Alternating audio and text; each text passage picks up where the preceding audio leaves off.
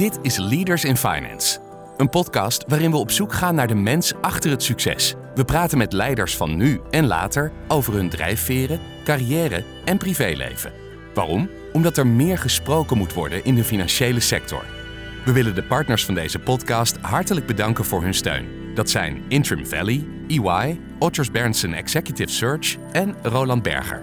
Onze gast deze week kan als geen ander uitleggen wat datagedreven werken inhoudt. Er wordt heel veel data gegenereerd en veel bedrijven zitten met de hand in het haar van hoe ga ik al die informatie vertalen naar bruikbare informatie om op een slimme manier mijn bedrijfsdoelstellingen te halen. Maar hoe kan digitalisering je helpen een aantrekkelijke werkgever te worden? Als dat geautomatiseerd kan worden, dat betekent dat de mensen zich echt kunnen richten op datgene waar ze goed in zijn. Daarom geloof ik dat digitalisering jou ook een veel betere en inspirerende werkgever kan maken, omdat jij namelijk interessante werk aanbiedt aan jouw medewerkers. En wat zegt het over zijn professionele leven dat hij marathonloper is? Nou, dat betekent ook wel dat, dat je niet opgeeft als het eh, lastig wordt om uiteindelijk een goede tijd neer te zetten. Onze gast deze extra aflevering is de managing director van softwareplatform Visma OnGuard, Adriaan Kom. Je gastheer, als altijd, is Jeroen Broekema. Welkom bij een nieuwe aflevering van Leaders in Finance. Dit is een extra aflevering waarin we in gesprek gaan met Adriaan Kom, de managing director van Visma OnGuard. Ik spreek hem naar aanleiding van Visma OnGuard's recente publicatie die de titel heeft 5 jaar Fintech Barometer. Welkom Adriaan. Dankjewel. Leuk dat je er bent, hier in uh, Driebergen bij uh, Grid uh, Bloemenheuvel. Ik zal jou introduceren en uiteraard, zoals luisteraars weten bij Leaders in Finance, doe ik dat door de naam te spellen van de gast. Dat is Adriaan, A-D-R-I-A-A-N en Com is K-O-M. Zoals gezegd, Adriaan is de managing director van Visma OnGuard. Visma OnGuard omschrijft zichzelf als een fintechbedrijf dat zich toelegt op het order-to-cash proces. Voordat Adriaan bij Visma OnGuard werd benoemd als MD, was Adriaan de Chief Commercial Officer van het bedrijf en werkte daarvoor, gedurende lange tijd voor Dun Bradstreet, onder andere als Leader Product Solutions, Director Business Development en hij startte er als Business Analyst. Hij begon zijn loopbaan in een hele andere hoek, namelijk als economieleraar op een middelbare school. Naast zijn fulltime werk is Adriaan medeoprichter en bestuurslid van het Nederlandse chapter van de Association of Certified Financial Crime Specialist, afgekort als ACFCS. Adriaan studeerde International Management en Bedrijfseconomie aan de Erasmus Universiteit in Rotterdam. Hij is getrouwd, heeft drie zonen en woont in Rotterdam. Nou, hij heeft wel een beetje een beeld van jou. Ja. En het is heel leuk met jou, uh, met jou vandaag te spreken. Ik vind het toch wel leuk om eerst eens even jouzelf en uh, Visma OnGuard uh, neer te zetten. Maar voordat ik dat doe, ik las in de voorbereiding 1 juni ben je benoemd als MD, als Managing Director. Gefeliciteerd. Want Dankjewel. vrij kort geleden. Zeker. Hartstikke leuk. Is het nou heel anders? Ja, toch wel. Ja, het is, uh, de, het, de eindverantwoordelijkheid dragen voor een organisatie voelt uh, wel terdege anders dan uh, een van de ja, meer sturende rollen te hebben. Dus het is zeker anders, maar ontzettend leuk om te doen. Zag je het aankomen? Ik zag het ook al aankomen, ja. Er was een, vanuit Visma hebben we daar de, nou ja, de juiste gesprekken over gevoerd. Ehm, Visma is onze moederorganisatie. En uh, nou, ik ben blij met de begeleiding die ik heb gehad om uh, ook die stap uh, daadwerkelijk te zetten. Dus ik zelf was er al een paar maanden daarvoor mee bezig, ja. Leuk, leuk. En dan is het nu ook echt zover, de eerste, de eerste paar maanden. Was het spannend, de eerste paar maanden? Was het anders dan had je verwacht had? Nou, het valt mee. Het is niet heel anders. het voelt wel als een eindverantwoordelijkheid. gelukkig niet te veel als last op mijn schouders. Um, en uh, nou, de grap werd wel uh, gemaakt, je kan nu echt niet meer duiken. Uh, je staat vol in de wind en dat, daar hou ik van. Dat vind ik mooi om te doen. En ook om die verantwoordelijkheid voor ons en nou, de klanten en alle collega's te pakken. Zeker. Leuk. Leuk. En als we dan uh, Visma OnGuard wat, wat verder uh, bespreken... om daar wat meer mee kennis te maken voor degene die het niet kent. en, en ik doe dat altijd graag aan de hand van stakeholders. Hè, dan kunnen we het makkelijker structureren. kan je eens wat vertellen over, laten we zeggen, eerst je collega's? Hoeveel mensen werken er? Wat voor soort functies? Ja, er werken 125 mensen direct voor de organisatie. En we hebben nog een, nou een grote waaier aan diensten waar we gebruik van maken... Uh, een, uh, een, groot deel zit in het uh, development domein. Ehm, nou, ik zou willen dat het een, meer dan de helft was, maar het is ongeveer 40% zit in de productontwikkeling. Um, en verder hebben we een, ja, een groot commercieel team en professional services die onze oplossingen implementeren bij onze klanten. Ja, en, en waar zitten jullie? Wij hebben een locatie in Amsterdam.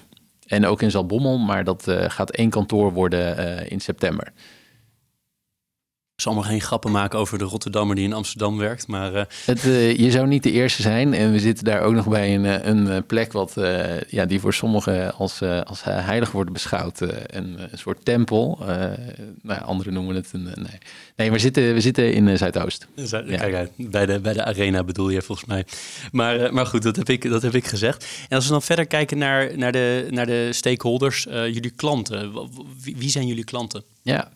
De klanten zijn uh, uh, vaak de, de, uh, de, de financieel directeuren en of eh, de, de, de business controllers van grote, grotere organisaties. Dus wij zitten vooral in, in, de kant van enterprise, ehm, als je het hebt over nou, orde van grootte. Dus bedrijven vanaf 250 of 500 miljoen euro omzet. Of met een meer complexe klantportfolio of een heel internationale klantportfolio. Dus de bedrijven zitten, onze klanten zitten in meer dan 70 landen. Dus echt over de hele wereld. En uh, die bedienen wij vanuit, uh, ja, vanuit Amsterdam. Uh, maar ja, het is software, dus als je dat eenmaal gebruikt, dan zie je vaak dat, er, dat men wat kleiner begint en dan de uitrol doet naar andere ja, administraties, andere landen, andere business units. En dus jullie, jullie klanten zijn niet primair hier in West-Europa die uitgewaaid zijn? Zijn er ook echt klanten die helemaal in die andere delen van de wereld zitten? Ja, ja, dus ik zou wel zeggen primair in West-Europa. Vaak hebben ze een link met de Benelux of een, uh, dat kan zijn een hoofdkantoor of uh, hier een belangrijke business unit. Uh, ja, onze kijkzakelijke klanten zie je natuurlijk veel M&A plaatsvinden. Dus dat betekent ook dat bedrijven worden samengevoegd en zo zijn wij ook meer uitgewaaierd. Maar we, werken, we hebben ook een partner in Nieuw-Zeeland die in dat deel van de wereld onze klanten bedient. Dus daar heb je natuurlijk weinig ehm, hier mensen voor op de loonlijn staan. Uh, maar dat is een, een, ja, toch substantiële partner die daar met tientallen mensen ook weer uh, ja, implementaties doet en uh, klanten begeleidt. Ja. ja, want over dat product, hè, wat, wat bieden jullie nou echt aan software? Wat, wat zijn nou de, de, wat is de suite even op hoofdlijnen? Welke, welke dingen bied je aan? Ja, wij bieden een credit management platform aan.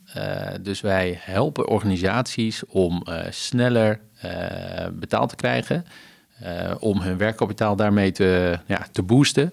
En om bijvoorbeeld het uh, nou, bedrag wat uitstaat te verminderen. Uh, en ik, ja, ik ben echt heilig van overtuigd dat wij uh, nou, in eerlijkheid, dus dat je eh, doet als bedrijf waar je echt goed in bent, dat je daar ook netjes voor betaald krijgt. en dat dat ook heel transparant mag zijn. En dat is iets waar we, ja, daar bieden we een platform voor aan. En dan werken we ook vanuit een nou, API-platform met heel veel partners die expertise hebben op bijvoorbeeld e-invoicing of communicatie uh, met de klant.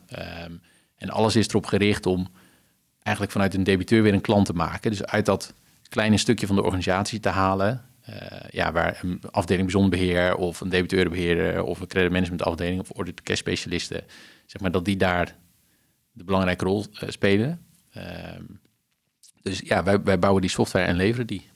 Helder. En zijn financiële partijen ook klant?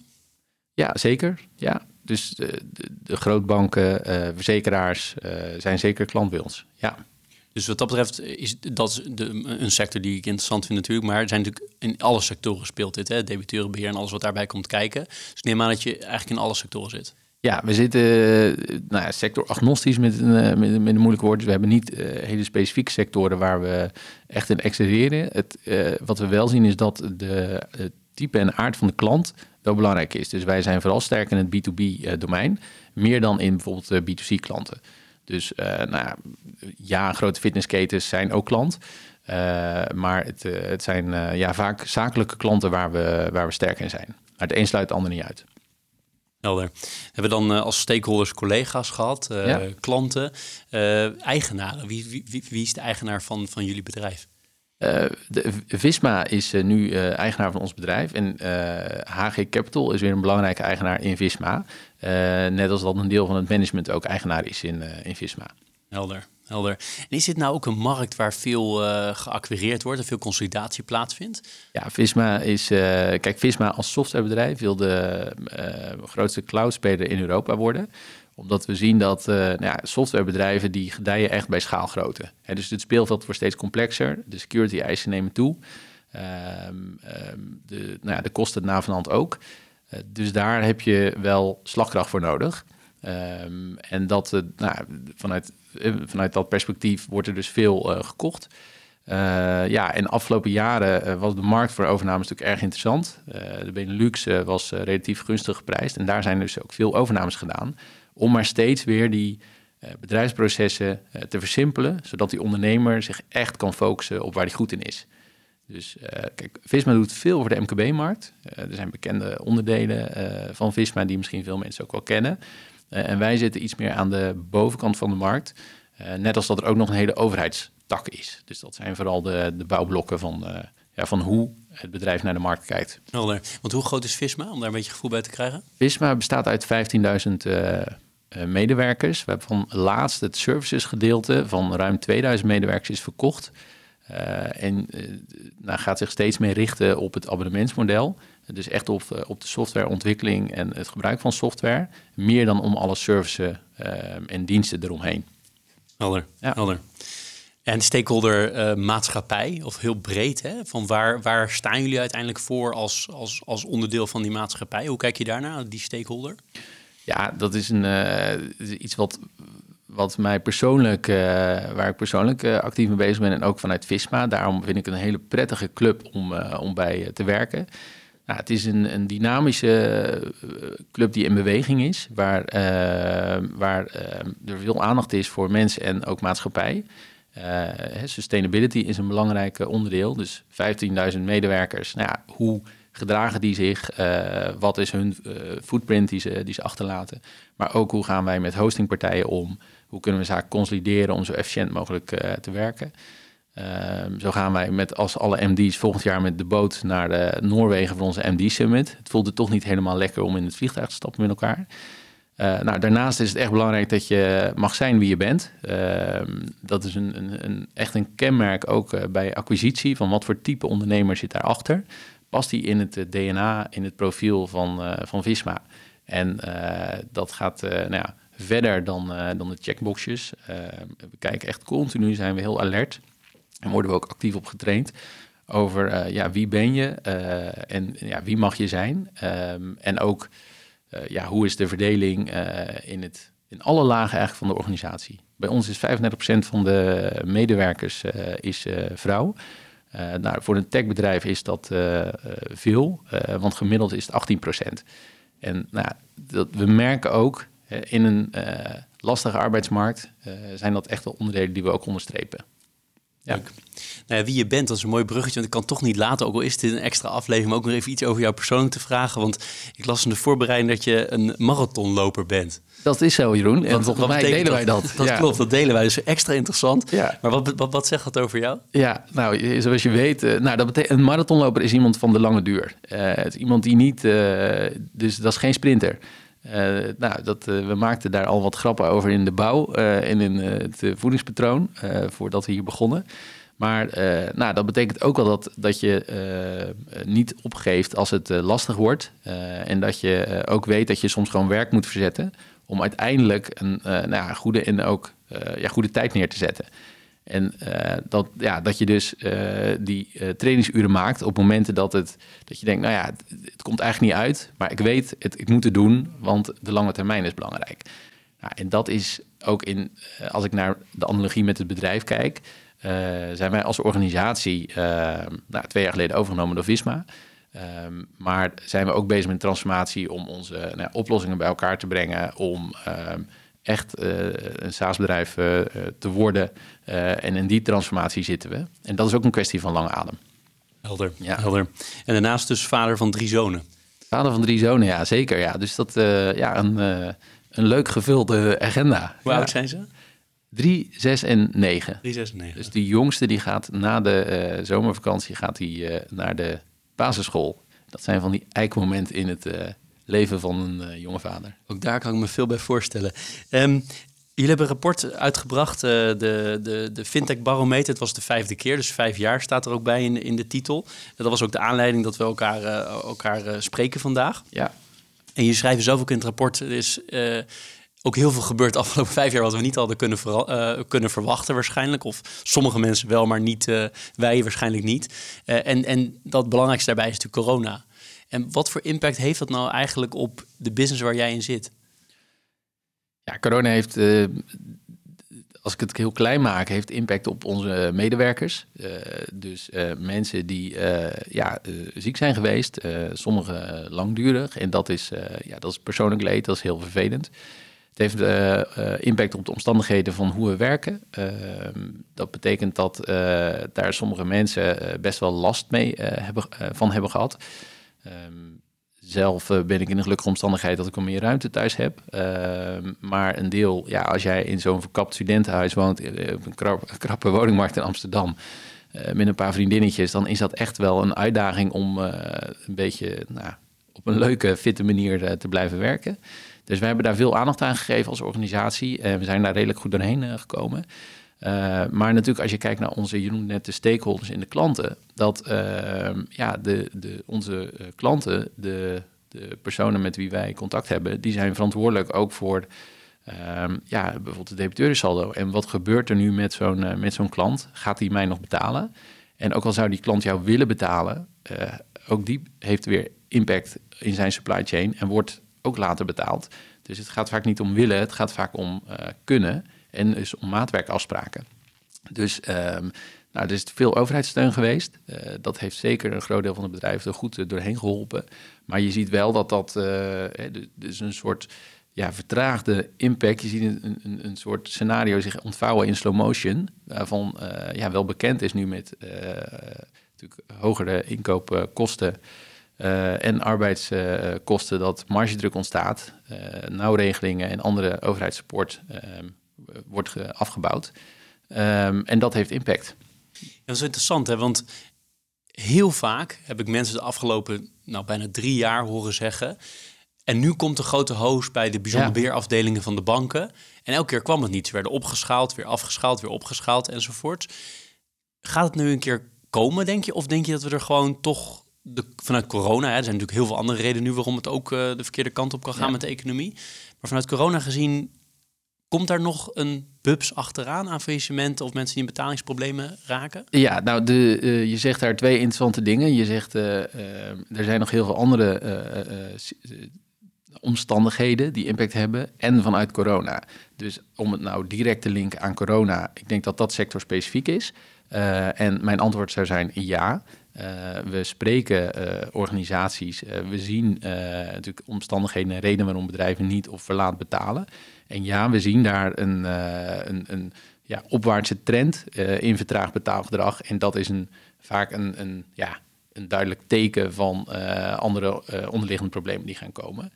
Maar met de andere ehm, omstandigheden die ik zojuist schetste, ehm, ja, geloof ik zeker dat het veel moeilijker gaat worden. nou, daarnaast raakt ook het gratis geld op. Dus een, een ik denk dat er een, een nou, wat ik zie althans, in, wat je ook in, in, de, in de media leest, in de, in de financiële media, is dat er echt wel een tweedeling aan het ontstaan is. Dus bedrijven die uh, coronatijd hard gegroeid zijn, zich uh, sterker hebben gespecialiseerd, weten wat hun niche is en genoeg vet op de botten hebben. En een deel waar het al overleven was. Nou, en daar gaat het gewoon lastig worden. En bijvoorbeeld een voorbeeld horeca, dan zou je zeggen, ja, dat gaat nu veel beter. Ja, bij grote horeca, sommige horeca-organisaties gaat het beter. Maar ook die hebben te maken met uh, veel schaarste. En uh, ik zag laatst ook een, eh, een voorbeeld van een restaurant die gesloten was, omdat er geen kok te vinden was. Nou, zo praktisch kan het zijn. En dat waait weer door in de keten. En wat je wel vaak hoort zeggen is dat de rol die de Belastingdienst gaat spelen, speelt, dat die ook wel heel cruciaal gaat zijn. Hoe snel de issues bij, MK, bij het MKB gaan, nou ja, zich gaan manifesteren. Herken je dat? Um, ja, de, de, de Belastingdienst heeft daar natuurlijk een, eh, een grote eh, rol in. Hè. Dus uh, ze heeft dagelijks te maken met, met de MKB'er. Um, um, ja, ik, ik wil daarvan afblijven wat, wat de rol daarvan van is, van, uh, van de Belastingdienst in, in dat geheel. Maar die kan daar een, belangrijke rol spelen. Um, de overheid heeft laten zien dat ze snel kan acteren met de, de steun die er was. Uh, ja, het is een contrast met hoe soms andere zaken natuurlijk georganiseerd zijn, uh, waar soms jij en ik als burger mee te maken hebben. Dus ik, ik vind het spannend om te zeggen uh, ja, dat er een hele positieve sturing zou kunnen plaatsvinden. Maar het, het, zou- het zou zeker kunnen. Nou ja, ik, ik doe ook met name op het feit dat zij natuurlijk een van de grootste financiers zijn geworden. Of ze het nou wilden of niet. Maar Ja. het is natuurlijk zo, ik weet het precieze bedrag nu niet, maar zo ongelooflijk veel geld uitstaan in het MKB, wat natuurlijk toch wel terug moet. Ja, Dus dat, eh, ja, ik ben wel benieuwd hoe dat gaat, eh, gaat spelen. ja de signaal die nu, die, wat je nu hoort, is dat dat geld teruggevraagd gaat worden. Eh, maar ik kan me voorstellen dat daar nog, eh, ja, nog een, niet het laatste over gezegd is. Dit is Leaders in Finance met Jeroen Broekema. En dan naar corona en tech-ontwikkelingen. Ja. Wat je ook vaak hoort, is dat het heeft geleid tot versnelde digitalisering bij bedrijven. Herken je dat? Zeker, ja. Dus ehm, als ik, ehm, dus, dus er zijn natuurlijk veel vormen van digitalisering. Eh, je kan het hebben over ehm, nou, hoe je werkt en waar je werkt. Eh, dat het eh nou, vanzelfsprekend is dat er hybride gewerkt wordt, eigenlijk bij, in de volle breedte van organisaties. Dat is ook een vorm van digitalisering, digitalisering van het werkproces. Eh, daarnaast eh, zag je dat de, manuele werkzaamheden, eh, die je soms op locatie moest uitvoeren, ja, dat was niet meer mogelijk. Dus dan moet je naar een alternatief zoeken. Normaal duurt dat, dus, in de besluitvorming van bijvoorbeeld een, een nieuw automa- een automatisering of digitalisering van de organisatie, zien we dat er gemiddeld tussen de 7 en 12 personen betrokken zijn bij het besluitvormingsproces. Dat, dat neemt tijd en je ziet dat dat echt versneld eh, is doorgevoerd. Dus als je met je rug tegen de muur eh, staat, dan, dan moet je wel. Dus ja, ik beaam dat er een eh, versnelde vorm van digitalisering door corona heeft, heeft plaatsgevonden. Ja. Zeker. Jullie gebruiken natuurlijk veel van de, de termen die je ook veel in de media hoort. Hè? AI, blockchain, dat soort technologieën. Ik zou er eens een paar willen, willen langslopen. Hè? Ja. Want, want blockchain. Wat is daar nou veranderd de afgelopen vijf jaar? Hoeveel is er echt al in gebruik genomen? Ja. Ja, de blockchain is wel interessant. In 2018 eh, was er een, eh, een, een groot deel van de, ehm, ja, van de partijen die dachten dat dit is echt de heilige graal. Dit gaat eh, de wereld transparanter maken. Ehm, er gaan nieuwe vormen van betalingen ontstaan. Er wordt met een andere valuta betaald. Dus de afhankelijkheden van bijvoorbeeld overheden en of eh, ehm, eh, centrale banken wordt daarmee minder. Nou, en dat, dat gaat ook heel veel processen eh, in versnelling automatiseren.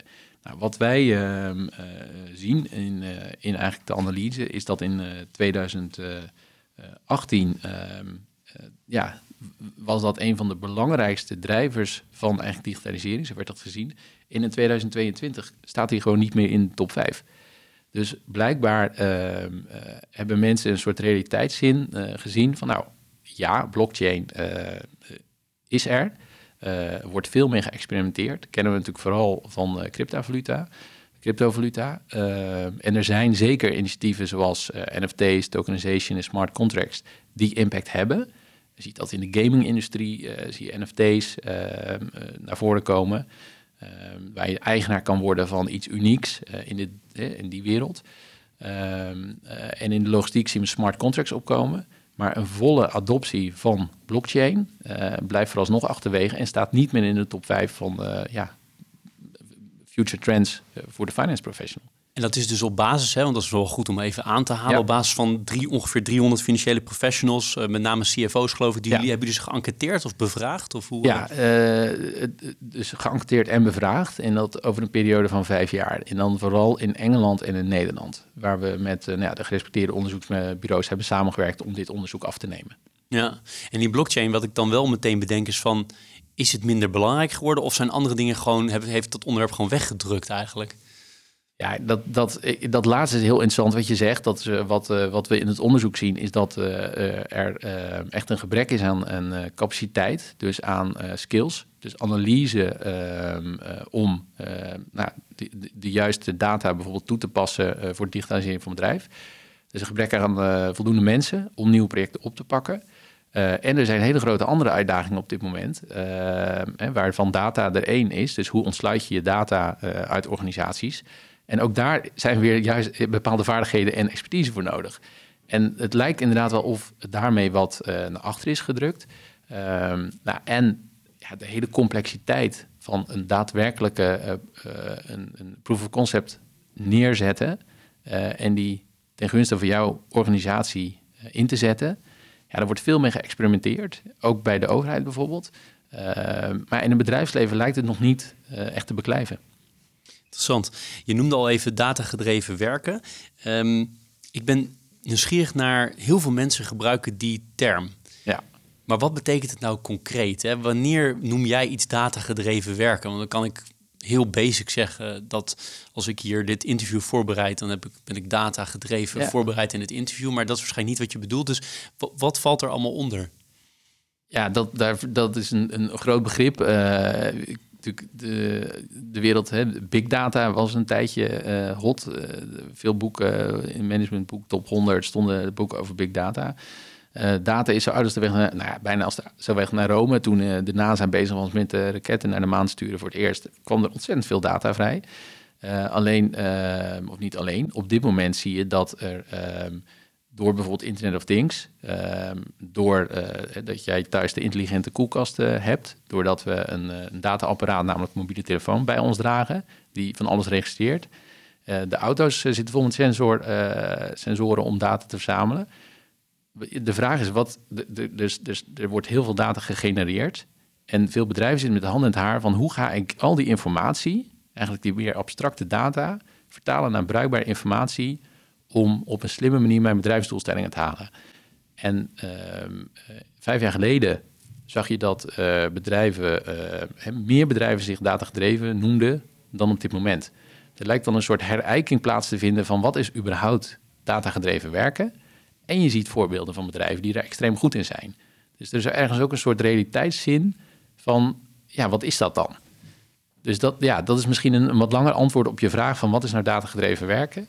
Uh, uiteindelijk is het dus uh, ja, heel veel ene en nullen vertalen in uh, bruikbare informatie om jouw doelstellingen te halen. Dat is hoe ik er naar kijk. Ja, makes sense. En in het debiteurenbeheer, waar jullie heel veel vanaf weten, kan je daar voorbeelden geven van data die echt benut wordt in, de, in, ja, in het debiteurenbeheer? Ja, daar is bijvoorbeeld gedragsdata belangrijk. Dus wat leer je van datgene wat plaatsvindt? Dus wat zijn effectieve ehm, modellen ehm, die voor jou werken? Dus wat zijn uh, effectieve bijvoorbeeld strategieën over hoe, hoe zorg je ervoor dat je klanten sneller betalen? Hoe houd je, ja, hoe meet je de klanttevredenheid in dat hele proces? Waar zitten jouw grootste risico's? Nou, dat zijn allemaal informatiepunten die je kan gebruiken om uh, slimmer en betere uh, oplossingen in de toekomst neer te, neer te zetten. Uh, en dan gaat het vaak over AI, artificial intelligence. Uh, maar ik geloof uh, wat meer vaak in uh, intelligente automatisering. Dus ook die woorden, dat wordt vaak door elkaar gebruikt en iedereen heeft dan over big data en AI. Maar in de praktijk zie je vaak gewoon slimme geautomatiseerde oplossingen. En echte AI, echt zelf, bijna zelfdenkende beslissingen die genomen worden. Nee, vaak is het gewoon een matrixje die slim wordt ingevuld. Dus als ik kan bedenken wat het beste moment is voor jou, bijvoorbeeld zeven over acht op zondagavond dan dat is het moment dat iemand met jouw achtergrond jouw uh, nou ja, kenmerken gaat, sneller gaat betalen. Ja, is dat nou echt AI of is dat gewoon intelligent uh, een matrix invullen en dat je daar uitkomt? Dus dat, dat is wel een discussie. Ja, AI klinkt natuurlijk ook wel goed, waarschijnlijk. Klinkt wel hip en sexy, ja, zeker. Ja. ja. Helpen jullie klanten ook bij het vinden van, of het zeg maar het halen van data uit alle publieke sources die er zijn? Ja, nou, we werken daar vooral samen met uh, weer derde partijen. Dat is ook mijn eerdere achtergrond van de organisatie waar ik werkte. Uh, waar uh, nou ja, bedrijfs- en gedragsinformatie en achtergrondinformatie van die bedrijven worden verzameld. Zodat je de juiste beslissingen kan nemen. Zodat je scoremodellen kan bouwen. nou, probability of default kan vaststellen. En die komt dan weer terug in onze software. Zodat je een, een meer, ja, ik wou zeggen, holistisch beeld kan krijgen van al die gegevens. maar ook weer niet te veel. Want je, dat, dat, dat leidt alleen maar af. Je wil vooral efficiënt werken. Helder. Ja. In het rapport komt ook naar voren dat er, er staat ergens uh, in mijn eigen woorden dat privacy een steeds uh, groter onderdeel is geworden bij het bekijken en het implementeren van nieuwe technologie. Kan je daar iets op toelichten waar dat, hoe dat komt, waar dat vandaan komt?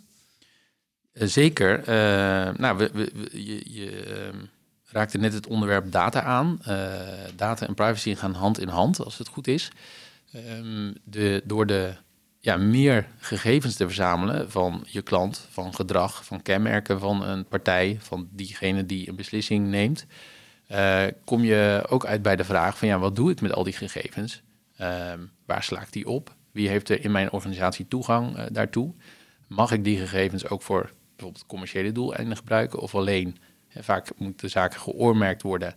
Dat je zegt van nou, deze, dit is risico-informatie of informatie bijvoorbeeld over de eigenaar van een organisatie. Nou, die mag je alleen ook met dat, binnen dat domein gebruiken en bijvoorbeeld niet voor commerciële doeleinden. Nou, er zijn natuurlijk veel organisaties die hebben een database staan en zijn daar niet heel bewust mee bezig.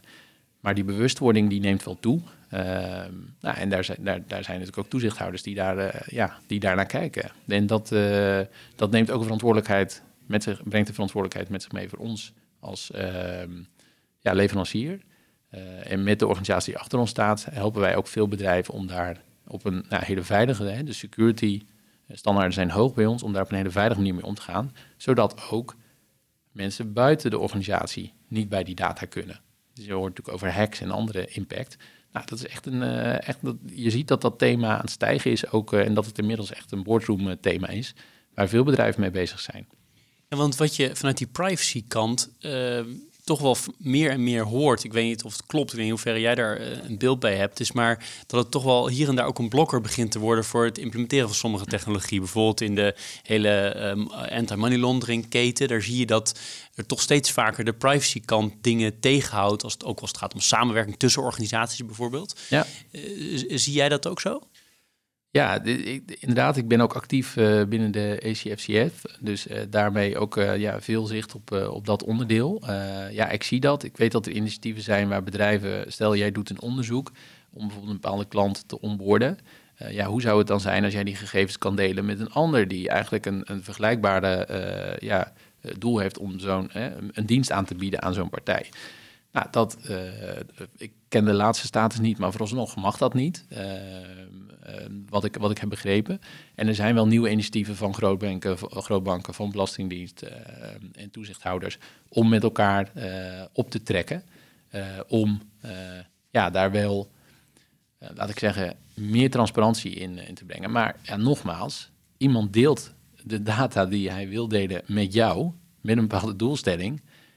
En ja, daarmee wil je ook die partij en die persoon beschermen. Uh, en het is natuurlijk altijd dun ijs. He, vaak wordt er vanuit een, een beetje een risk-based approach gedacht. He, dus je wordt een beetje achterdochtig als jij in die wereld werkt, dat er dus heel veel risico in zit. Maar ja, in de praktijk uh, gaan meer dan 99% van de cases natuurlijk, daar zit heel beperkt risico aan vanuit dat uh, perspectief. Dus het is, ja, het is altijd uh, een dun lijntje. Ja, nee, dat, dat kan, helemaal, kan ik helemaal inkomen. Ja. Wat ik ook boeiend vond uit het rapport, ik, ik pik er gewoon dingen uit hè, die, ik, die ik specifiek interessant vind, maar is dat je eigenlijk zegt met zoveel woorden dat je als werkgever aantrekkelijker wordt als je meer uh, technologie uh, invoert en dat het boeiender wordt om datagedreven te werken als, als finance professional. Ja. Verklaar je nader. Ja, dat, uh, en, en de reden daarvoor is, ja, dat is natuurlijk zonder daar een, een commercieel sausje over te gooien, dat digitalisering daarmee nou, extra sexy is of een reden om het maar uh, toe te passen. Um, door, de, door de schaarste op de arbeidsmarkt geloof ik dat digitalisering efficiëntie met zich meebrengt. Uh, daarnaast brengt dus uh, efficiëntie met zich mee dat je je kan focussen op de meer interessante cases, meer interessant werk. Dus als een deel, het repeterende deel van jouw werk, als dat geautomatiseerd kan worden of door middel van robotisering kan worden weggenomen, dat betekent dat de mensen, nou, grootste kapitaal, vaak erg belangrijk ook voor organisaties, dat die zich echt kunnen richten op datgene waar ze goed in zijn, waar ze voor zijn opgeleid, waar ze expertise voor hebben, en waar ze ook nog zelfs een gezonde vorm van intuïtie voor kunnen gebruiken. Nou, en daarom geloof ik dat digitalisering jou ook een veel betere en inspirerende werkgever kan maken, omdat je namelijk interessante werk aanbiedt aan jouw medewerkers. Ja, waar dus minder repetitieve handelingen in ja, zitten. Zeker. En dat is dus als je naar de financiële wereld vind ik dan specifiek interessant kijkt, is dat dus eigenlijk wel zo dat heel veel mensen nog vrij repetitief werk doen. Uh, dat, uh, dat deel ik met je, ja. Ja, en dus een deel, ja, in de financiële wereld, ja. En wat je ziet dus bij de industrieën of de organisaties buiten de financiële wereld, waar je natuurlijk nog steeds een grote financiële afdeling kan hebben, waar ook werk, financieel werk wordt gedaan. Ook daar zie je van, ja, en ook natuurlijk bij de, bij de grootbanken net zo goed. Iedereen wil zich vooral richten op daar waar die echt goed in is. Wat maakt jouw organisatie nou attractief, competitief, nou ja, duurzaam. wat onderscheidt jou? Nou, daar wil je, daar wil je plat gezegd veel gas op geven. Daar ben je goed in. Ehm, dat betekent dat alle overige zaken wil je eigenlijk ja, zo vanzelfsprekend en makkelijk mogelijk maken. Dat mag niet een doel op zich zijn, maar een middel om dat doel te bereiken. Wilde ik het uiteraard ook even met je hebben over dat laatste stukje van het rapport. Want daar ga ik even uit citeren. Dat is toch wel leuk voor de, mijn luisteraarsgroep. Er staat namelijk: Het imago van de financiële wereld mag wel wat opgevijzeld worden. Dat vond ik nog wel een statement. Dus eh, daar wil ik nog eens met je, met je over van gedachten wisselen. Is het imago van de financiële sector zo slecht? Het is, uh, nou, er zit, ik, ik, ik zou zeggen, uh, zo slecht. Ik denk dat de fintech-wereld uh, wel wat speelsheid en levendigheid brengt. en dat het daarmee wel, dat er breder wordt gekeken dan dit is de Zuidas en daar heb je een kantoor en dan ga je naartoe met, je, met bepaalde kledingstijl. En dat het echt wel wat creatiever en frisser, frisser mag, ja. Dus ja, is die imago slecht? Nou ja, goed, dat is, ik zit er zelf in, dus ik vind het, natuurlijk, ik vind het een fantastische sector, ja. Nee, maar wat zijn de, de hoe's, zeg maar? Hoe, hoe, kan je dat, uh, hoe zou je dat kunnen doen als sector? Wat moet daarvoor gebeuren? Ja, dat, dus, de, dus ik, er zijn een paar, wat mij betreft, een paar, een paar onderdelen. Um, het imago van de financiële wereld is, kijk, als je, als, als jouw rol geld heen en weer schuiven is tussen nou ja, grote partijen, dan kan dat heel interessant zijn op een borrel om te vertellen hoe groot die bedragen zijn. Maar in de praktijk kun je je ook afvragen, ja, wat voeg ik toe? van, van waarom bestaat deze organisatie? Wat als er niet zouden bestaan? Nou, zou een ander dat dan gewoon doen? Is dat het? Nou, dat lijkt me nou niet heel aantrekkelijk om dat te vertellen op een borrel. Uh, van waarom doe je wat je doet? Dus wat ik me afvraag als persoon is, ja, hoe maak ik nou echt een verschil? Uh, voor mij is eerlijkheid en transparantie uh, zijn twee belangrijke zaken. Dus in mijn werk hier, maar ook bij die ECFCF. Dan, hoe maak je nou echt een eerlijkere wereld? Een wereld waar mensen betaald krijgen voor het werk wat ze doen, waar het transparant is. Ehm, en als je je dan ook nog kan richten op interessant werk, dus niet het repetitieve onderdeel, ja, dan wordt het echt wel leuk. En dan heb je ook een goed verhaal van wie jij als werkgever bent. En ja, dat is hè, een softwarebedrijf in credit management vind ik ook niet zo heel sexy klinken. Maar als je zegt, nou, wij maken de wereld eerlijker en transparanter en je mag hier zijn wie je bent. Oh ja, en we sponsoren ook nog een hele toffe wielerploeg. Hè, dan praat, spreek ik even eigen parochie. Ja, dan ga je wel andere emoties raken uh, dan wat ik net vertelde. Ja, dat snap ik. Nee, en zeker in de debiteurenbeheerkant is het natuurlijk best wel ook wel spannend. Want je moet ook gewoon heel streng zijn als, als uh, debiteurenbeheer medewerker. Uh, ja, je, je, je, je moet twee rollen spelen. Je wil dat menselijk doen, maar je wil tegelijkertijd wil je dat het geld terugkomt. Want daar heeft dat bedrijf, uh, nou, daar zijn afspraken over gemaakt. Ja, ja, ja, zeker. En dan, uh, kijk, daar zie je ook vooral bij onze klanten, dat zijn grote internationale organisaties waar product, expertise en processen bij elkaar komen. En vaak zie je daar op, op onze klanten, mensen met wie we zaken doen, die, dat zijn ook wel nou ja, of change manager, eh, managers of mensen die al die, die verschillende paletjes en bordjes bij elkaar moeten brengen en daar dan een verschil in willen maken. Maar vaak wordt vergeten, precies wat jij zegt. Hè, de kern is, ja, soms moet je ook streng zijn, uh, maar dan wil je wel dat dat gebaseerd is op de juiste gegevens en dan kan dat nog steeds efficiënt. Dus als je heel lang moet zoeken voordat jij heel streng kan zijn, ja, dan dat kan dan slimmer. En daarmee wordt het ook, ja, nogmaals, interessanter. Ja, ja.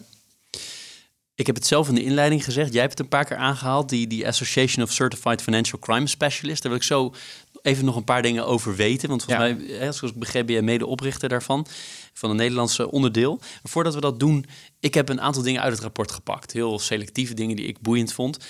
Maar zijn er dingen waarvan jij zegt, dat wil ik nog wel echt heel graag delen, naar aanleiding daarvan? Nou, dat, wat, wat mij opvalt is dat, um, uh, dus, dus antwoord is ja, daar wil ik wel nog wat even kort wat over zeggen. Wat me opvalt is dat um, vijf jaar geleden, uh, de verwachtingen zijn vaak hoog gespannen uh, voor nieuwe ehm, thema's. Dus robotisering werd toen genoemd, of blockchain, of AI. En vaak wordt de korte termijn impact overschat van wat het voor verschil gaat brengen en de lange termijn wordt onderschat. En dus ik denk dat, dat iedereen zal beamen uh, dat er de wereld digitaliseert meer. Uh, er gaat meer robotisering komen. Mensen moeten bijvoorbeeld meer real-time data gaan verzamelen. En dat mag niet meer een maand of twee maanden duren voordat je bijvoorbeeld je, je boeken sluit. er zijn andere vormen van betalen. Ehm, nou ja, dat zijn grote bewegende delen waarvan ik zeg, ja, kijk, dat gaat impact hebben. Gaat dat dan via de blockchain, ja of nee? dat, dat, dat weet ik niet. Dus, dus ja, dat wil ik. Hè. Dus de, grote lijn in het rapport is wel digitalisering, ja. Helder, helder. Nou, ik noemde het al, die ACFCS, de Association of Certified Financial Crime Specialists. Ja, leuke, makkelijke afkorting. Ja, ja, ja. die, die backt lekker. maar kan, kan je er iets meer over vertellen? Ja, dus ehm, dat was nog vanuit mijn vorige werkgever, waar ik uh, erg actief was in het uh, compliance domein. Dus het, het ken uw klant principe, ehm, de, de wet en voorkomen van financiering en witwassen, van financiering van witwas en terrorisme financiering. Nou ja, dat zijn allemaal onderdelen waar veel grootbanken en andere partijen die onder toezicht staan mee worstelen. Je ziet daar ook veel mensen op worden aangenomen en ook daar is schaarste. Um, wat wij zagen is dat ja, er zijn wel organisaties, sommige ook wat meer commerciële organisaties, die, waar mensen ja, zich bij aan kunnen sluiten. Maar wat wij misten is eigenlijk een, een plek waar je, um, je ja, mensen uit het werkveld vindt, waar je echt eerlijk kan vertellen, transparant kan zijn over wat maak jij nou mee? En wat zijn nou voor jou de uitdagingen? Zonder dat dan meteen een case bij de toezichthouder wordt. Nou, en daarom hebben wij, zijn we opgestaan en hebben wij gekeken naar wat voor, wat voor organisaties zijn er al in de wereld. Waar zouden wij ons bij kunnen aansluiten? En zo hebben we met uh, nou ja, verschillende grote organisaties of vertegenwoordigers van die grote organisaties zijn we daarmee begonnen. Het eerste jaar hebben we veel uh, ja, webinars georganiseerd. Wel tot 600 mensen aanwezig die, die daar op afkwamen. Nou, in, in de coronatijd was dat nog even zoeken van wat is nou de, nou, de manier hoe we verder gaan. Maar na de zomer uh, gaan er weer nieuwe initiatieven komen. Leuk. En wat voor soort leden heeft de organisatie? Wat voor achtergronden? Ja, echt mensen uit de wereld van compliance. Dus uh, head of compliance, uh, compliance group directors, maar ook wel bestuurders. Omdat je ziet dat de bestuurders van grote organisaties, omdat de dus partijen die onder toezicht staan, omdat de uh, persoonlijke aansprakelijkheid ook uh, nou, navenant is toegenomen de afgelopen jaren. Dus het echt, ook dat, hè, buiten data zie je ook dat compliance een boardroom uh, ja, onderwerp is, is geweest. En dat hoorde ik ook terug in de nou, podcast van de, jouw vorige gasten. het is zeker een thema wat, wat erg belangrijk is, ook in, in deze wereld. Helder. Even naar de toekomst kijkende, in de, in de afronding van dit gesprek. Ja. Uh, als we volgend jaar hier weer zitten, of over vijf jaar, of uh, ander moment dat jullie weer, wederom publiceren, ja. wat, wat ga jij verwachten? Ja, ik, ik verwacht dat we, dat we dat het op de borrel minder vaak gaat over de krapte op de arbeidsmarkt. Want daar hebben we dan mee om. Uh, dan moet je dan tegen die tijd, of je bent er goed mee omgegaan en je bedrijf bestaat nog, of je hebt een heel groot issue en uh, je hebt moeten afschalen om bepaalde reden. Dus om die reden. Uh, maar dat digitalisering nog meer omarmd is om ook die krapte op de arbeidsmarkt, uh, ja, om daar goed mee om te gaan. Dat is wat ik uh, geloof. En ik geloof dat er allerlei nieuwe vormen van eh, ja, betaling ook zijn ontstaan. heel specifiek in, in het domein waar ik werkzaam ben. Ja, en er, is nog, er zijn nog zoveel bedrijven die eigenlijk uh, nog, nog heel traditioneel met Excel uh, zaken op orde proberen te houden. Of wel een CRM of een ERP hebben, maar ja, nog, nog gewoon totaal overzicht missen. Of daar echt nog niet, uh, ja, niet scherp genoeg op zijn. Dus dat is wat ik, wat ik geloof. En misschien heb ik ooit tegen die tijd nog een, een PR op de marathon weten aanscherpen. Ja, maar, nee, precies. Zien. Die, daar wilde ik ook nog naar vragen. Op de privékant gaat dat het worden. Ja. mooi. En welke marathon wordt dat dan? Nou, eh, Rotterdam is toch wel mijn, uh, mijn favoriet natuurlijk. Hè, waar, waar, anders staan uh, van begin tot einde mensen langs de kant, uh, Jeroen. Dat had ik ook niet anders kunnen verwachten. Adriaan, ik wil je heel hartelijk bedanken voor je, voor je tijd. Een interessante gesprek waar we heel veel dingen hebben kunnen, kunnen, kunnen raken. heel erg leuk. Bedankt ook voor de, voor de ontzettend goede voorbereiding en, en dit leuke gesprek. Namens Bocca Coffee krijg je zo meteen een bedankje. Bocca Coffee is een certified B Corp certified bedrijf die, uh, die eh, partner is van deze podcast. Dus dat uh, bied ik je zo aan na afloop. Nogmaals heel veel dank voor je tijd. Graag gedaan. Leuk om hier te zijn. Dit was Leaders in Finance. We hopen dat je deze aflevering met veel plezier hebt beluisterd. We stellen je feedback erg op prijs. Wat houdt je bezig en over wie wil je meer horen? Laat het weten via een Apple of Google review. Dat kan ook via de sociale mediakanalen of direct via een e-mail. We kunnen het enorm waarderen als je dat doet. Tot slot danken we onze partners voor hun steun. Dat zijn Interim Valley, EY, Otters Berndsen Executive Search en Roland Berger. Bedankt voor het luisteren.